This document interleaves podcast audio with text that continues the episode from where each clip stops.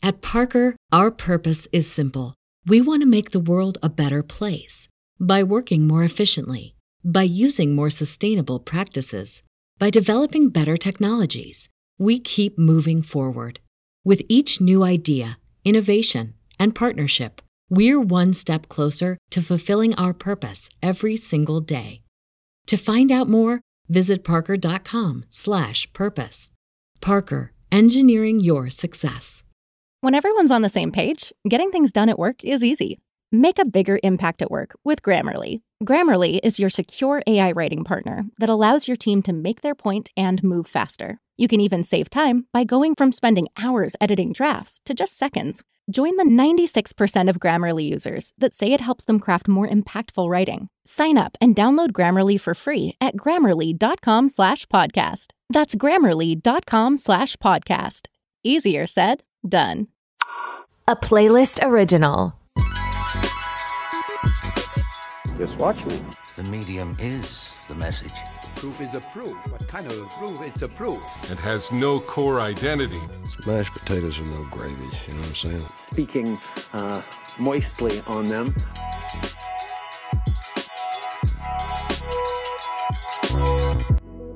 Hello and welcome to Just Watch Me. I'm Kate. And I'm Liv. Today on the podcast, we have Julie Lumsden. Julie is a singer and actor from Manitoba. All of Canada is her stage, though, because she has performed at the Shaw Festival, R M T C, and Rainbow Stage. Most recently, Julie performed in Messiah Complex, presented by Against the Grain Theatre in partnership with the Toronto Symphony Orchestra. The Winnipeg Free Press said that she had a marvelous voice, and her picture was even featured in the New York Times. Julie, welcome. Thank you for having me. So we're super excited to talk about Messiah Complex, um, but we want to get to know you a little bit first. If you can tell us, like, your first forays into music, how did you start making music? Yeah, I started, I grew up in Winnipeg, Manitoba on Treaty One, and I come from a pretty like hobby music-based family. My mom was in this choir that was big in the seventies called Up With People, where they would travel across the world and sing songs. And um, that was a big part of her life and my aunt's life. Um, my father, you know, plays the guitar and sings all the time. So we had a lot of music in the home.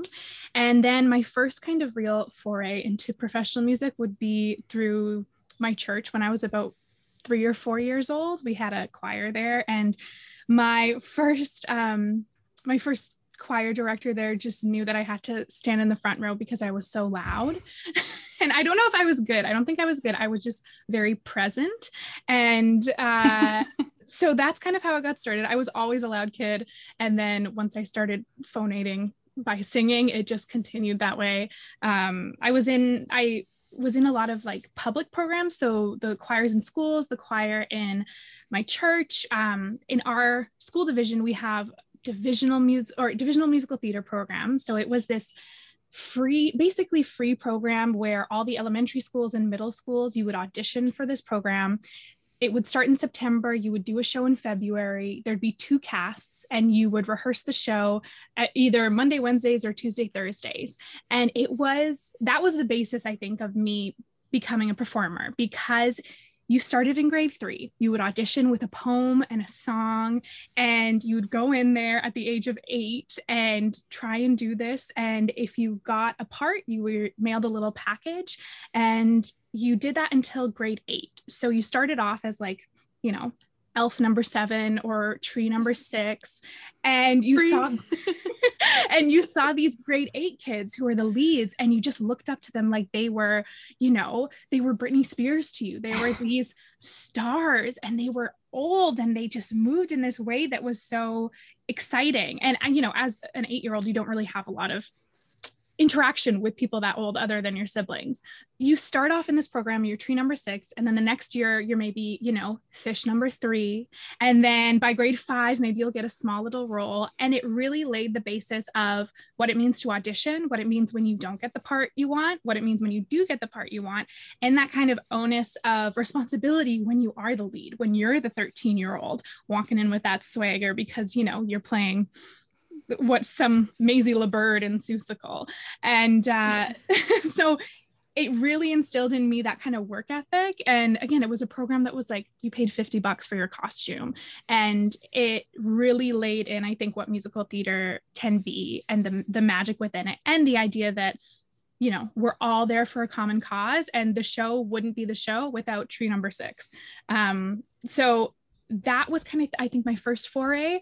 And then after grade eight, I was like, you know what, I think I want to continue on with this. So I started taking voice lessons, um, which it was an amazing, amazing time. I remember going to my voice teacher's studio in Osborne and singing songs. It was a lot of kind of folk songs and the sacred songs and, and music. Oh gosh, that, that triggers me. That triggers me, honestly.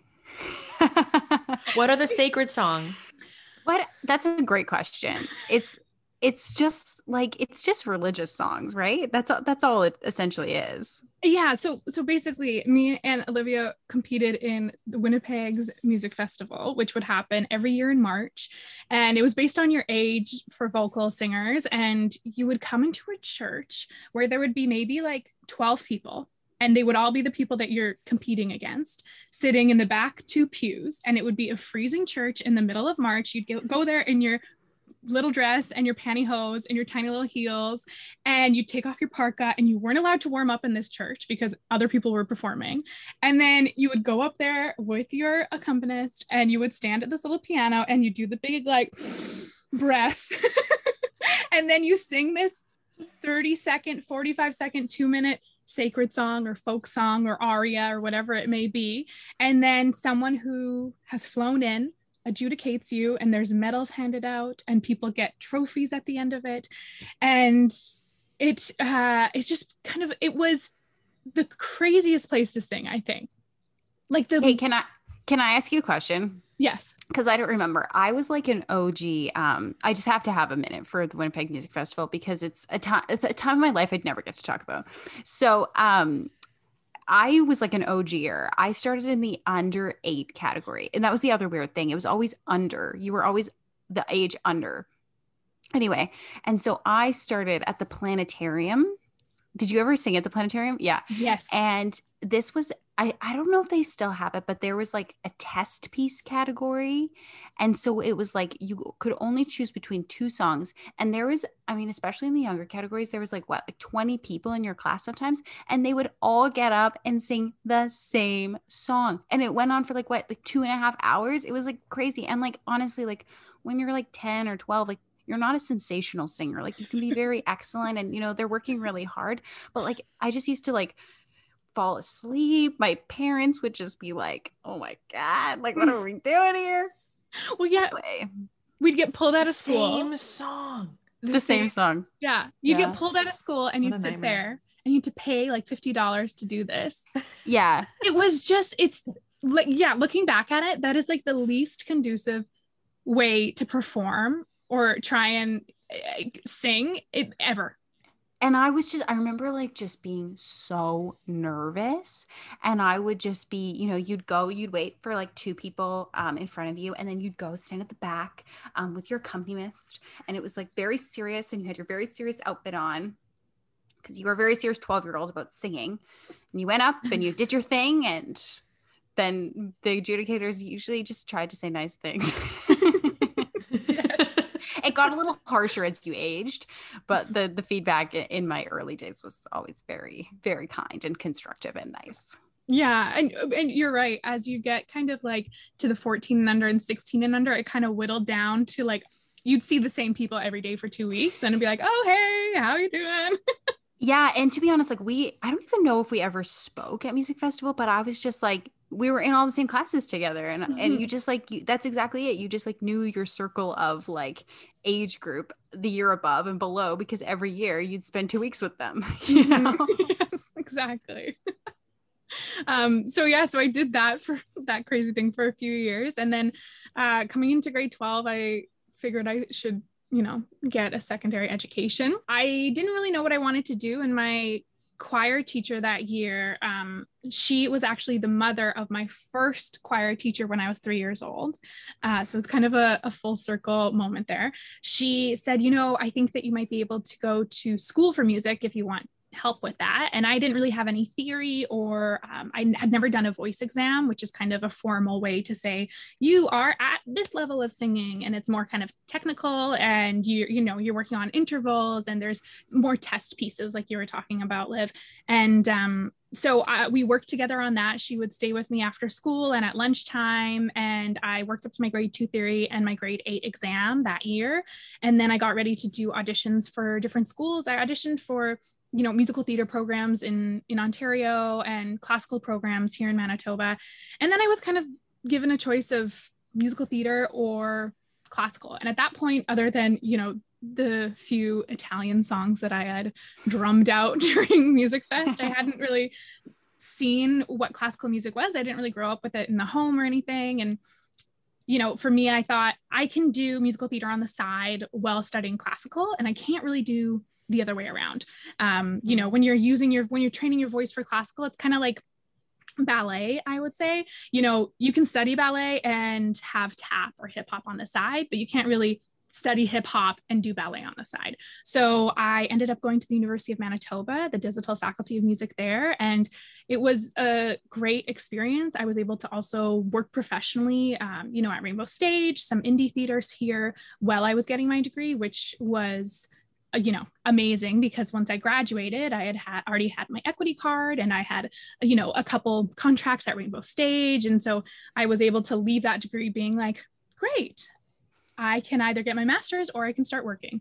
And so I, again, made the decision to go back to musical theater, and uh, graduated in twenty fifteen. And I did a couple more musicals here, and then started doing straight plays at R M T C and Prairie Theater Exchange. And then I, you know, through that, have been able to work other places. And, um, you know, I've done two seasons now at the Shaw Festival, one that was a COVID season. So it happened just We did two, we did a full month of rehearsals for Gypsy in person. And then March thirteenth happened. And then we did two months of Zoom rehearsals. Um, because, you know, at that point, we didn't know what was going to happen. We had this full show, we were about to go on the stage. So at that point, you know, all the choreography is done, the costumes are almost done, everyone has their lines memorized. And so I was in my tiny bedroom in Niagara-on-the-Lake, Ontario, doing this full choreography for my Zoom camera for my director to be like, wow, yeah, that was good. That was really good.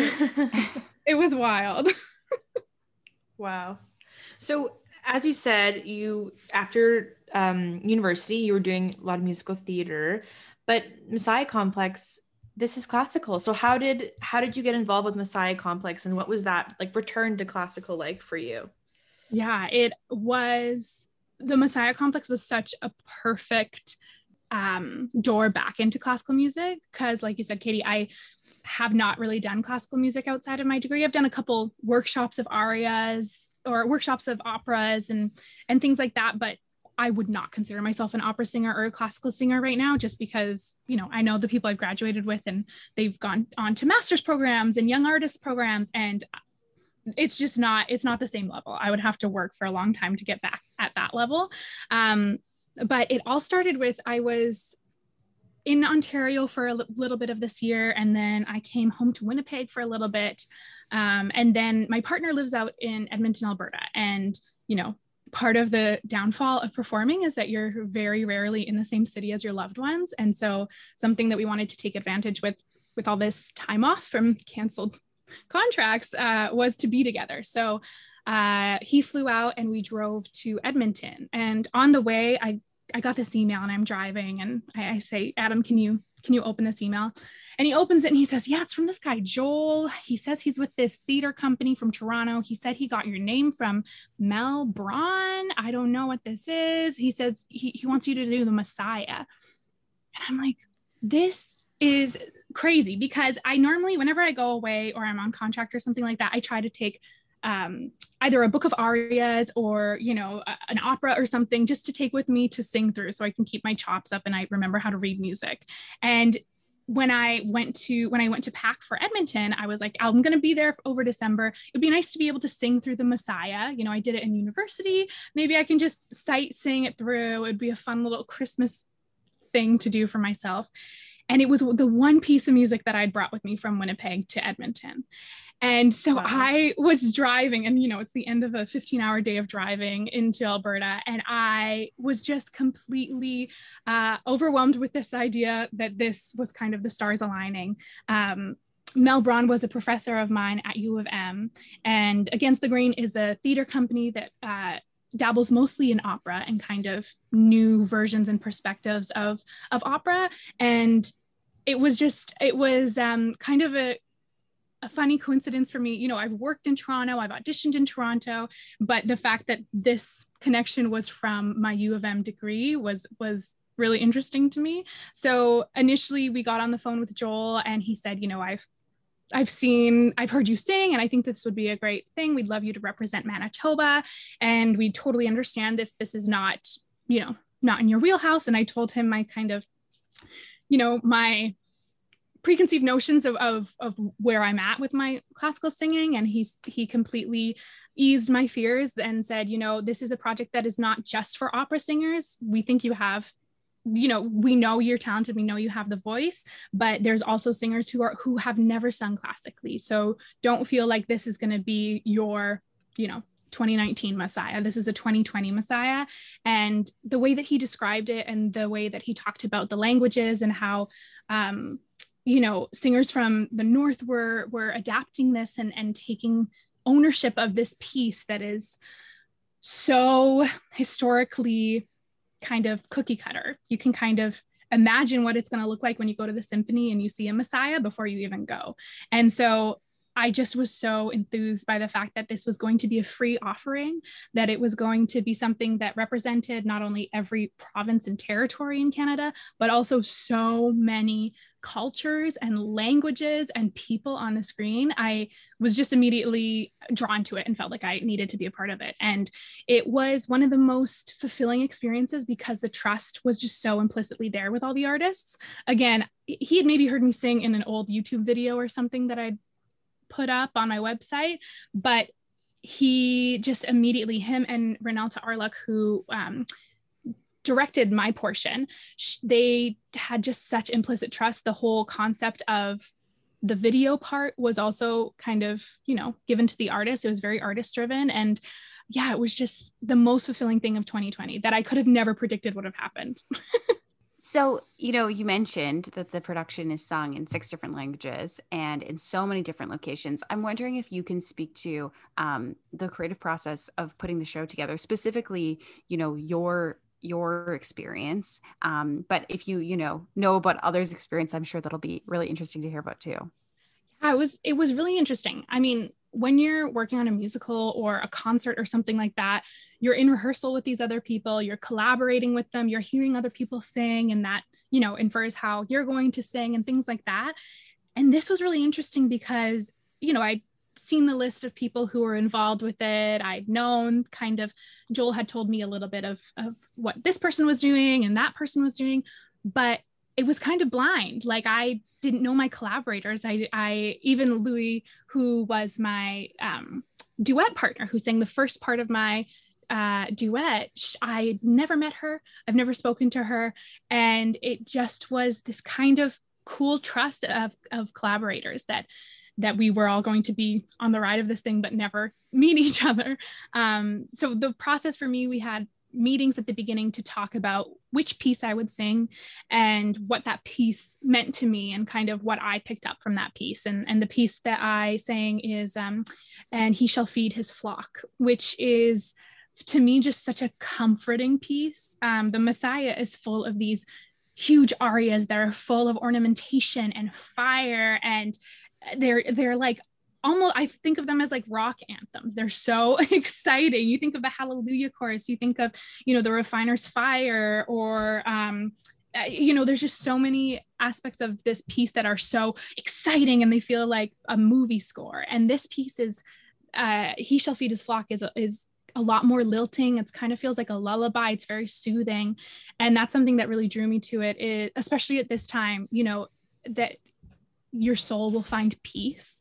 That to me just like kind of hit home, that I was like, you know what, this COVID time, this cancellation of, of, of contracts and unemployment and this kind of the place that we're in that feels really nebulous and, and kind of like we're in, you know, this, this year-long hold of life, that, that it's not always going to be like that. And so we kind of went with that. And I wasn't in Manitoba. So I think if I was in Winnipeg, I would have, you know, had a different idea for the, for the video, but because I was in Edmonton and Reneltta is the, um, the director of Indigenous arts at the Banff Center. And so I said, you know, I can come down to Banff if we want to do something there. Like for me as a prairie girl, if I can be near the mountains, I'm, that's the best place to be. And uh, she said, that's great. So I, me and my partner went down to Banff, and it was just before COVID started that big spike again. It was kind of mid-November or beginning of November.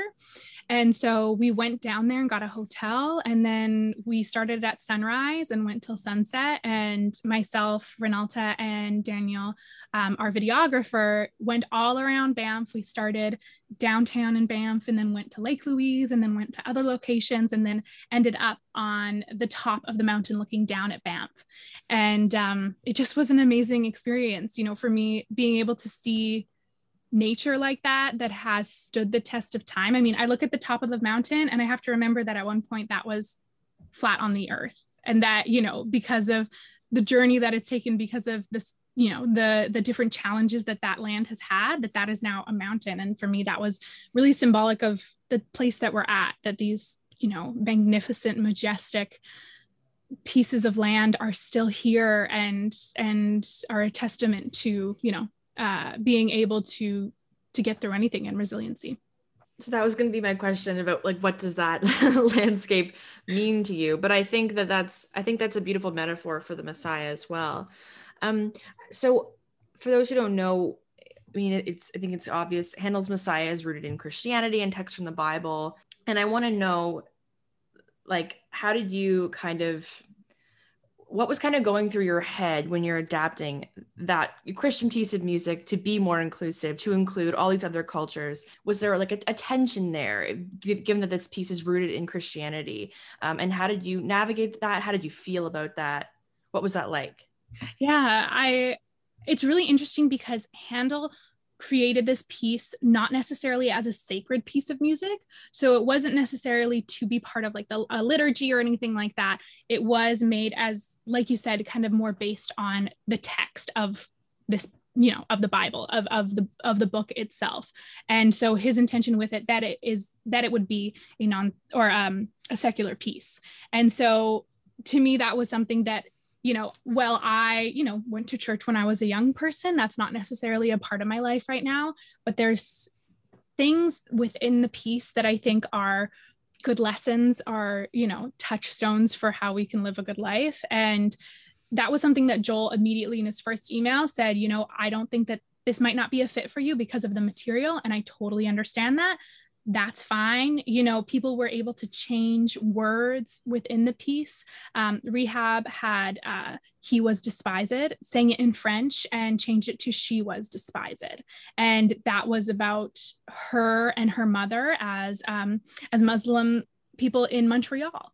And that to me, you know, hearing about that take on it, I was much more at ease knowing that this was really a new take on the Messiah, that it wasn't meant to be, you know, sung uh, at your church on Sunday morning, that this was a piece for the masses. And I think that the Messiah is, you know, a lot of people go to the symphony once a year for the Messiah. And it's less about, I think, the The, the religious connotations and more about this ritual of going with your family and singing along. You know, there's messiahs that happen in the pub and everyone drinks and you sing along to the Hallelujah chorus. And to me, that is, that's more what I connect the piece with, is that kind of, you know, that it's like the Nutcracker for the symphony and uh, that it's this, this beautiful piece of music that I'm really glad can be, um, can be, changed in this way that makes it relevant and effective in twenty twenty. No, absolutely. And I think, um, you know, you, you touched on it that a, a couple of people in this video, and for other reasons, different people have, you know, complicated history um, with Christianity, especially, you know, with residential schools and, and things like that. And, and, and I saw some interviews um, where people spoke about that, about, you know, how, how they are reclaiming, um, this this text and this idea. And of course, um, you know, we had um, a Muslim act, actress in the in the production who, you know, found found a way to make it make it relevant to her and meaningful to her, which I think is is fantastic. Um, so this production has, of course, been called the Canadian Messiah. So I'm curious to think uh, to to get your opinion. You know, do you think that this production is is uniquely Canadian, and what and why? Yeah, I, to me, I, I one hundred percent think it is. I mean, the final piece we have, it's in an, a, a hockey rink with Tim Hortons cups on display. Uh, so that is, we have the little stereotype in at the end. But for me, the fact that you can sit in your living room and you're able to see, you know, uh, you're able to see the Northwest Territories and Yukon and Newfoundland and all of these places. You're able to literally travel through every province and every territory. To me, that that is Canadian. I think also the fact that we are able to see all of this representation um, and hear these languages, that is inherently Canadian. And what's made me so proud of this piece and to be a small part of it has been seeing the international reception of it, of seeing people from the States, you know, reading the comments of what they left on the YouTube uh, video and seeing, you know, what the New York Times has said. To me, if this is the, if this is the foot we're we're putting forward, that we're starting our walk towards, you know, reconciliation and representation within Canada, and that's how the world is perceiving us, then we're doing a good job. I think there's a lot of, you know, there's a lot of people, there's a lot of companies that are using this moment um, and, and the fight for anti-racism and equity, and it feels a little performative. You can feel it when you're like, I, this just doesn't have the heart behind it. And with Against the Grain and Joel and Reneltta, from the very get-go, it never felt like tokenism or like they were using this moment to benefit themselves. It really felt like this is what we want to go forward with. At that, at this point, they were taking a risk. You know, they started filming this. They started thinking of this around in June or July when, when COVID was starting, well, obviously still happening. They do a Messiah every year, and they just knew this year they can't do one in person. So how are we going to, how are we going to deal with this? And, you know, everyone at that point, you'd done a bajillion online theater cabarets and everyone's zoomed out and no one wants to watch. Even if it's free, no one wants to watch anything, you know? Um, people are just rewatching The Office fourteen times. And, and so, you know, speaking to Joel, he, he, you know, talks about the fact that this, he didn't know if it would be well received. He didn't know if it would, you know, have the, the, the the pull for people to watch it. And the fact that it, you know, from the get-go, I think we had three thousand people watching the opening night, which was, it felt like an opening night, being able to see the piece. Also because of the fact that, Liv, you you touched on before, I never seen any other piece. I hadn't even seen my piece. You know, I was there when we filmed it, but I'd never seen it put together with the music. I'd never seen Spencer's piece. I'd never seen Jonathan's piece. I hadn't heard them sing. So to be able to sit there with my little glass of Prosecco and watch the whole thing, and then also see the YouTube comments and seeing everyone, you know, applauding and saying, wow, that looks great. Oh, this is so beautiful. You know, it was, that was the closest to theater that I felt since the shutdown has happened. And, um, and to me, I think that spirit has, has kind of propelled the piece to the reception that it's given, because at the heart, at the soul of it, that it is trying to do something that's really good. And I think that that was well received by the audiences. I think it's really interesting that this is happening in opera too, because I think opera is something that we we kind of think of as being a little bit more inaccessible, um, both in like hashtags like opera is racist, but also just in, you know, in a, like in a monetary sense, like people who can actually afford to go to the opera, like it's not accessible to, historically hasn't been accessible to a lot of people. Um, I think it's really meaningful that you were able to put something together that all, like all Canadians can see, interna- could be internationally viewed. I think that's really remarkable. Um, is that like, is that something that you're interested in, making opera and classical music more accessible in every sense? Oh, totally. I mean, inherently, it is a colonial art form, right? It is literally taken from Europe yeah, and yeah. displaced here. You know, unlike something like musical theater that has roots in America and kind of was created in North America here, opera is a complete transplant from uh, Europe. And so it is for me, there's huge barriers. I mean, language is a huge one. Um, even the spaces that opera is held in, you know, you can see musical theater in in a small in a small theater in Osborne or or at M T C or at Rainbow Stage. There's different levels of accessibility for for people to feel like they have a space and they have ownership enough to even accept, you know, a free or discounted ticket. Um, but something like the opera, I mean, when I think of going to the opera, I think I'm going to need a fancy dress, you know, I'm going to be around all these very, you know, affluent people. That's going to, that's even for me as an artist who might be on that stage, I'm like, there's no way I'm going to be there in that audience.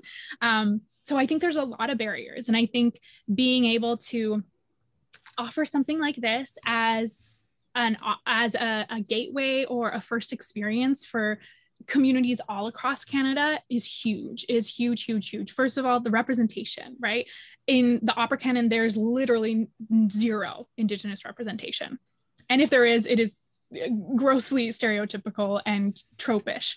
But the fact that this was artists being themselves and taking on something and infusing it with their own artistry, um, gave an ownership to themselves. And, and, you know, that doesn't mean that necessarily everyone within the community agrees with it or thinks that it is as great as I think it is. Um, so, you know, we have to remember that, that, that mm-hmm. it's what's, what's good for that person might not be good for that person.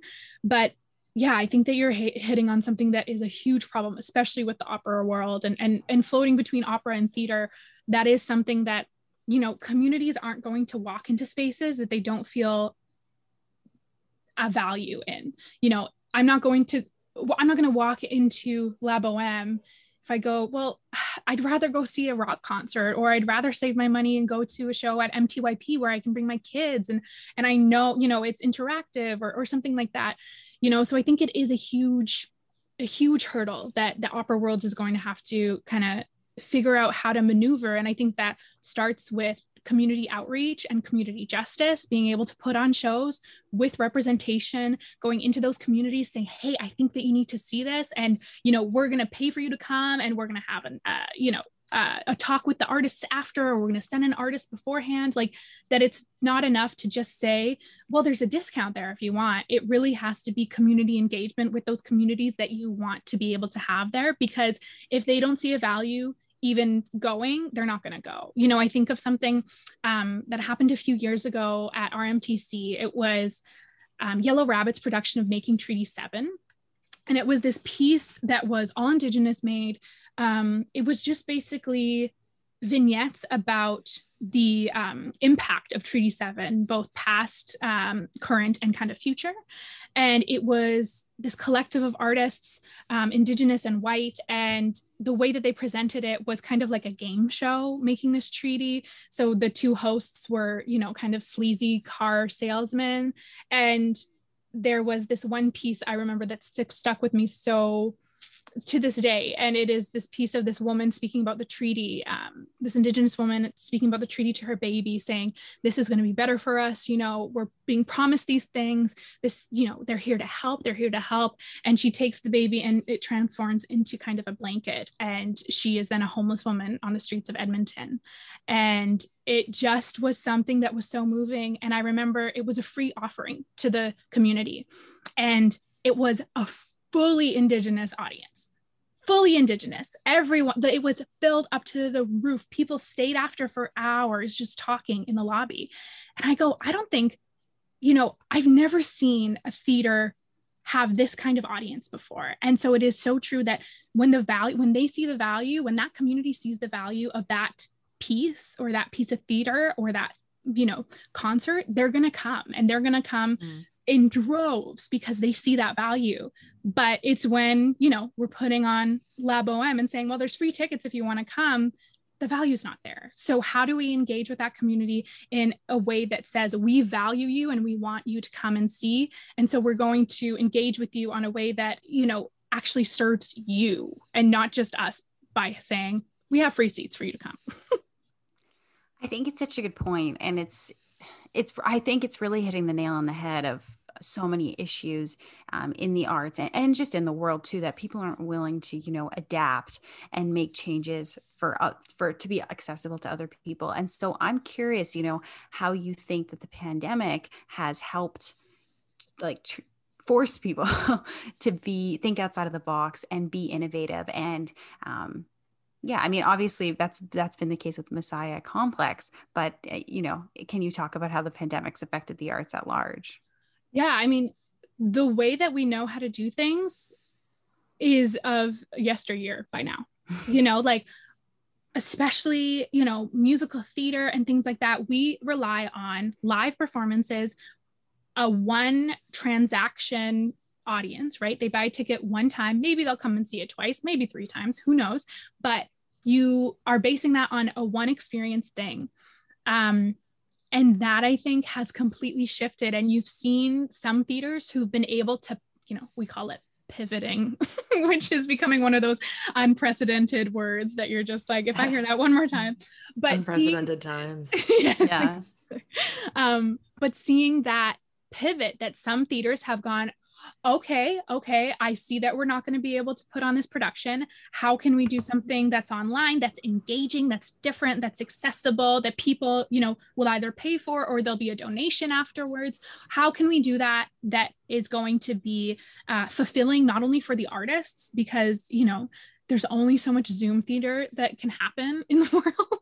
um, so that's been really cool to see across Canada, the, the, um, theaters that have really been able to say like, okay, we have to rethink how we're going to do this. You know, Tarragon Theater in Toronto has done some radio plays. They're doing this new Orestes piece that's on till the fourteenth of February. That's really interactive and online and really cool. And something for me that has been so exciting has been the accessibility that has been, people can watch this online. You know, there's shows that are l- happening live that you have to tune in at a certain time. And there's other shows that say, here's a link, you have it for twelve hours, watch it whenever you like, which I think is a beautiful offering that I can, you know, find a time in my home and sit and watch it and pause if I need to and come back to it if I need to.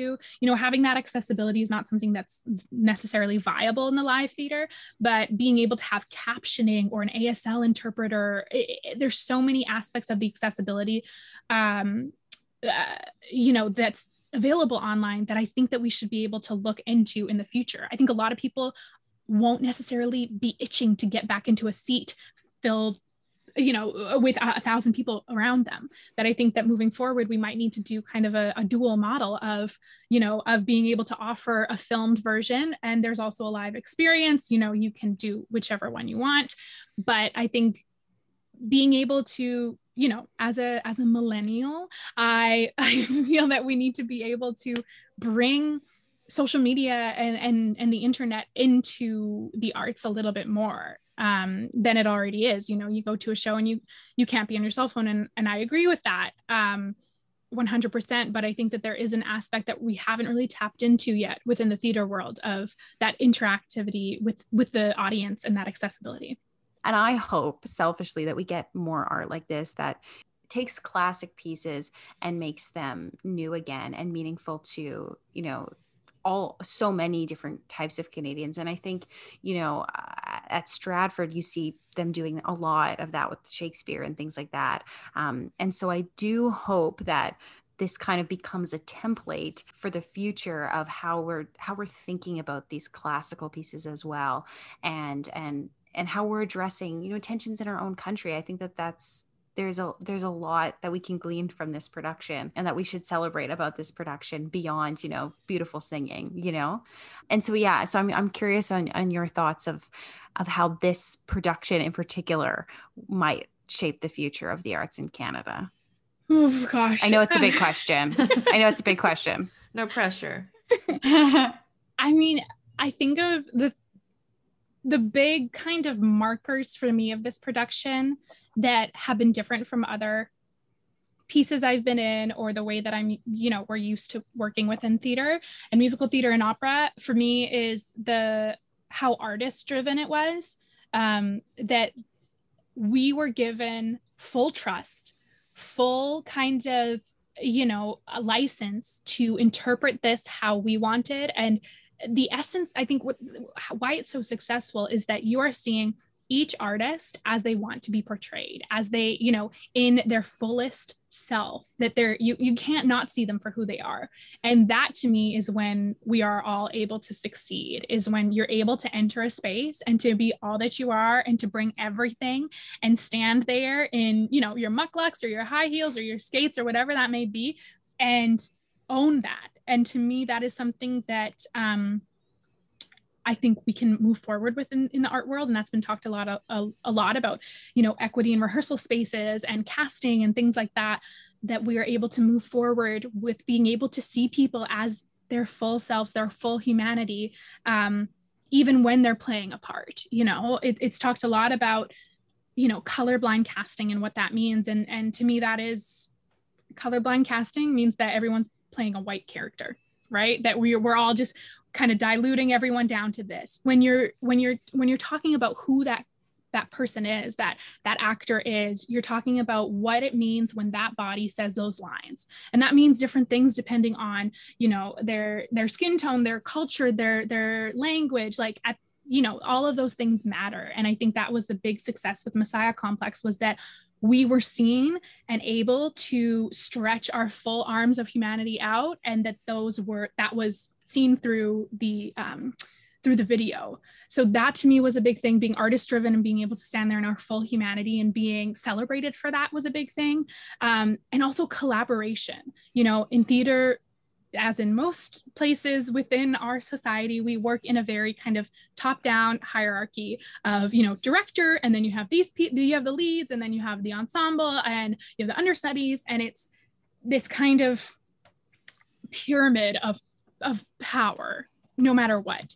And this piece was, I mean, maybe it was the fact that we weren't in a rehearsal hall, that all of these things kind of happened on Zoom, and it was very independent. Like I went to the recording studio by myself, and it was this with the sound engineer that they had hired, and and and I, I you know, I felt very in, in control of that experience, um, but it felt so collaborative across the board that it wasn't really uh, okay, I'm driving the ship, and and you've got to buckle up behind me. That it really felt like all hands were on that wheel, and that's something that I hope we can move forward with, maybe even in a more um, you know, translucent state, that we can, you know, I'd love to see rehearsal halls where there are two directors, or to read a play that's written by four people, or even theaters, you know, the fact that we have one artistic director is a norm all across North America. But what if we had a collection of artistic directors, and that way a season is curated by five or six people? I think that, you know, that would be a model that we would be able to hear a lot more voices and see a lot more stories within that context. So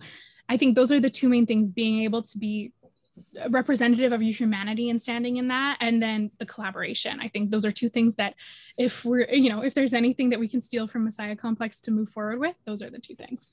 You know what? And I think it's such a good point, because the conversation that we love to be ha- that we love to have on this podcast is all about, you know, what it means to be Canadian, and how do we how do we define, you know, what is Canadian content to um, to some extent, and and we often grapple with that. You know, is it more important to have Um, Canadians behind the scenes? Is more important to have Canadians up front?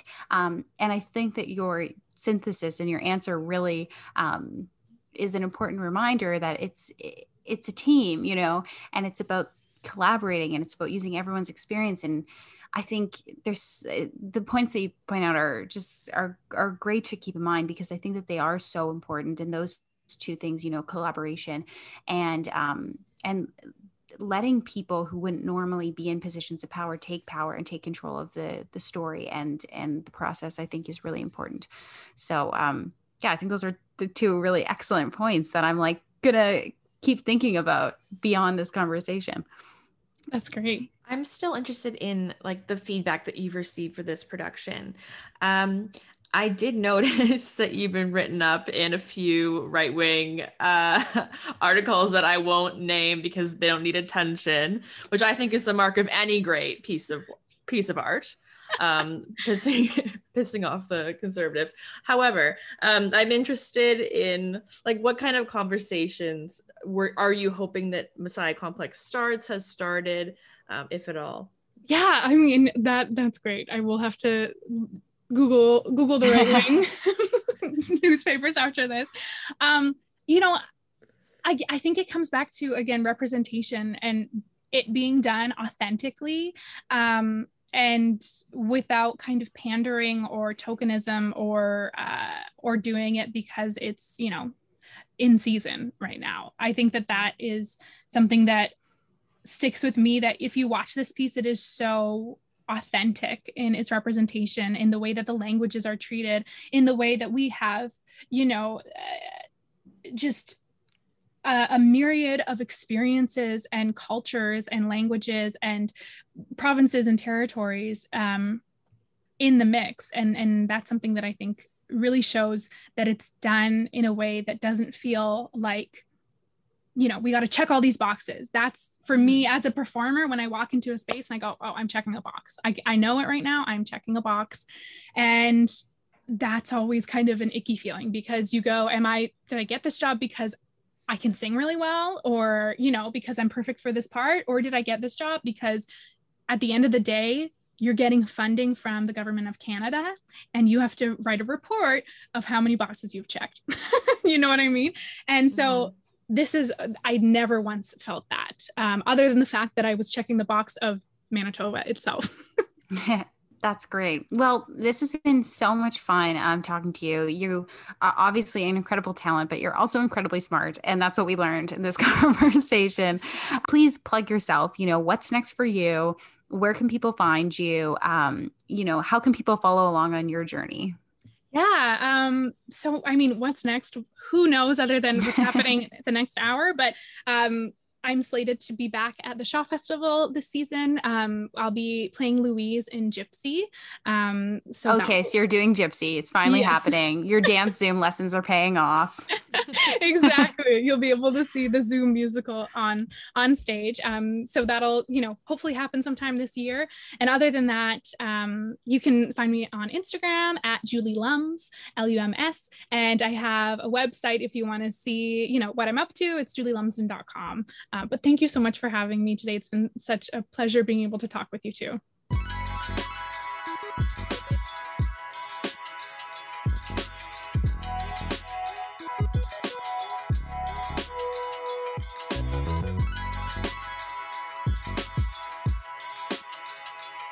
At Parker, our purpose is simple. We want to make the world a better place. By working more efficiently, by using more sustainable practices, by developing better technologies, we keep moving forward. With each new idea, innovation, and partnership, we're one step closer to fulfilling our purpose every single day. To find out more, visit parker dot com slash purpose. Parker, engineering your success.